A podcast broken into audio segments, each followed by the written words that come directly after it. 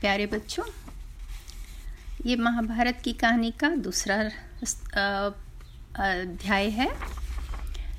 पहले अध्याय में मैंने आपको बताया था कि कैसे राजा शांतनु की शादी मछुआरे राजा की बेटी सत्यवती से हुई।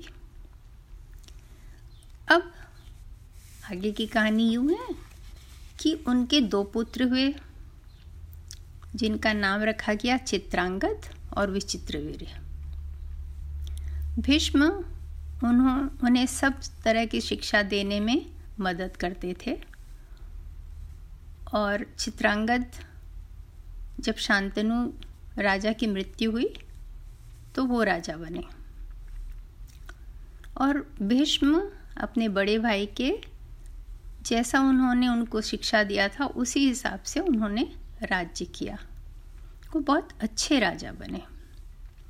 पर दुर्भाग्यवश वहाँ उस समय गंधर्वों के राजा बहुत शक्तिशाली थे और बहुत उत्पात मचा रखा था उन लोगों ने। गंधर्व भी राक्षसों जैसे बड़े मायावी जीव होते हैं। उनके पास तरह तरह की जादुई कलाएँ होती है कि वो अपने चेहरे को बहुत भयानक बना सकते हैं, बड़े हो सकते हैं, छोटे हो सकते हैं। और इस तरह की बहुत सारी चीज़ें वो कर सकते हैं, जिससे उनसे युद्ध जितना थोड़ा मुश्किल हो जाता है। पर चित्रांगद बहुत वीर और अच्छे राजा थे, कुशल भी योद्धा थे तो तीन साल तक की लड़ाई में उन्होंने गांधर्व लोगों को पराजित कर दिया। पर उसके बाद इनकी मृत्यु हो गई। तो अब चित्तांगद की मृत्यु के बाद विचित्रवीर्य को राजा बनाया गया। और उनकी शादी कर दी गई। पर उनके कोई बेटा हो, उसके पहले ही उनकी मृत्यु हो गई, क्योंकि उनको टीबी की बीमारी थी, क्षय रोग था। अब दुर्भाग्यवश क्योंकि सत्यवती के पिता ने ये वचन लिया था कि भीष्म कभी नहीं बनेंगे, राजगद्दी में नहीं बैठेंगे तो इसलिए और कोई राजकुमार नहीं होने के बावजूद भीष्म राजगद्दी में नहीं बैठे। कभी कभी इस तरह से बिना सोचे लिया हुआ वचन या बिना सोचे की हुई प्रार्थना बड़ी भारी हो जाती है। इसलिए प्रार्थना और वचन हमेशा अच्छे रूप में होना चाहिए, सकारात्मक, नकारात्मक नहीं होना चाहिए जिसमें किसी का बुरा हो। खैर, अब क्या किया जाए? तो सत्यवती जो हैं, उनके राजा पराशर से पहले एक पुत्र था। जब इनकी राजा शांतनु से शादी हुई, उसके पहले। वो पुत्र काफ़ी बड़े हो चुके थे और वेदों की रचना जो की हुई थी, उसको चार खंडों में संकलित कर रहे थे। उनका नाम महर्षि वेदव्यास था। उन्हें बुलाया गया और फिर विचित्रवीर की पत्नी से उनके दो बच्चे हुए। पहले का नाम धृतराष्ट्र रखा गया और दूसरे का पांडु। ये धृतराष्ट्र और पांडु के बच्चों में भयानक युद्ध होती है, जिसका नाम है महाभारत। धृतराष्ट्र जन्म से ही अंधे थे और पांडु को पीलिया की बीमारी थी। पर धृतराष्ट्र और पांडु दोनों को भीष्म पिता ने बहुत अच्छे से शिक्षण दिया था, सारे अस्त्र शस्त्रों का और सारी राजनीति का और सारी पढ़ाई का। पर जब राजगद्दी में बैठने का मौका आया तब पांडु को राजा बनाया गया क्योंकि धृतराष्ट्र अंधे थे। इस बात का धृतराष्ट्र को बहुत ज़्यादा दुख पहुँचा। उनकी सारी मानसिकता बदल गई।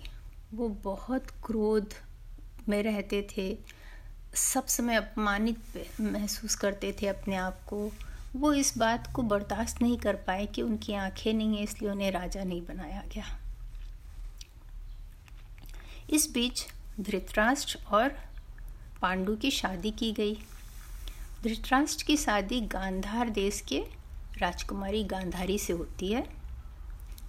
जब गांधारी को पता चला कि उसके पति देख नहीं सकते हैं, उसने अपनी आँखों में पट्टी बाँध ली, जो कि सिर्फ़ पूरे ज़िंदगी में एक बार खोलती है वो। उसका किस्सा बाद में आएगा। धृतराष्ट्र और गांधारी के सौ पुत्र हुए बहुत सारे बच्चे हुए और पांडु के कुंती से तीन पुत्र हुए युधिष्ठिर, भीम और अर्जुन। तीनों दुर्वासा मुनि के मंत्र के प्रताप से बहुत ही अच्छे बच्चे हुए, जिनके बारे में हम इस महाभारत में पढ़ेंगे। पांडु राजा ने और एक शादी की थी मद्र राज के राजकुमारी माद्री से। उनसे उनके दो बच्चे हुए, नकुल और सहदेव।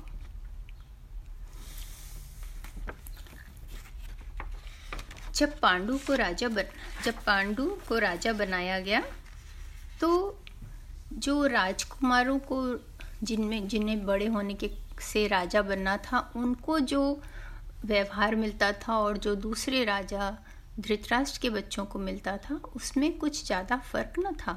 पर धृतराष्ट्र के बच्चों को अपने पापा से विरासत में वो क्रोध और वो ईर्ष्या और वो क्षमा न कर पाने की भावना, ग्लानी सब कुछ मिला था। इसलिए वो बच्चे भी बहुत नकारात्मक सोच के बन गए। उनमें सकारात्मक सोच, खुश रहना, दया करना, उदारता, ये सब नहीं आ पाया। और यहीं से महाभारत की लड़ाई की बीज पड़ चुकी थी। हालाँकि वो दोनों साथ खेलते थे, परिवार के बच्चे, पर वो बहुत लड़ते थे।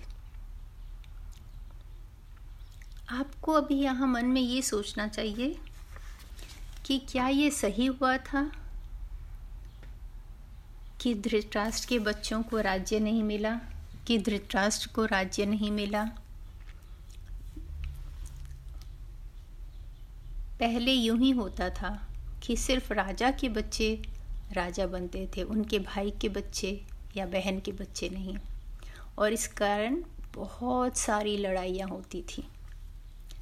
पर ये बहुत अच्छी बात है बच्चों कि आज राजतंत्र नहीं है, हम सभी प्रजातंत्र में रहते हैं। और हम अपने वोट से काबिल नेता को चुन सकते हैं अपनी देश की तरक्की के लिए। तो आज की कहानी यही ख़त्म होती है और फिर नेक्स्ट एपिसोड के साथ आपसे मिलूँगी। तब तक के लिए बाय बाय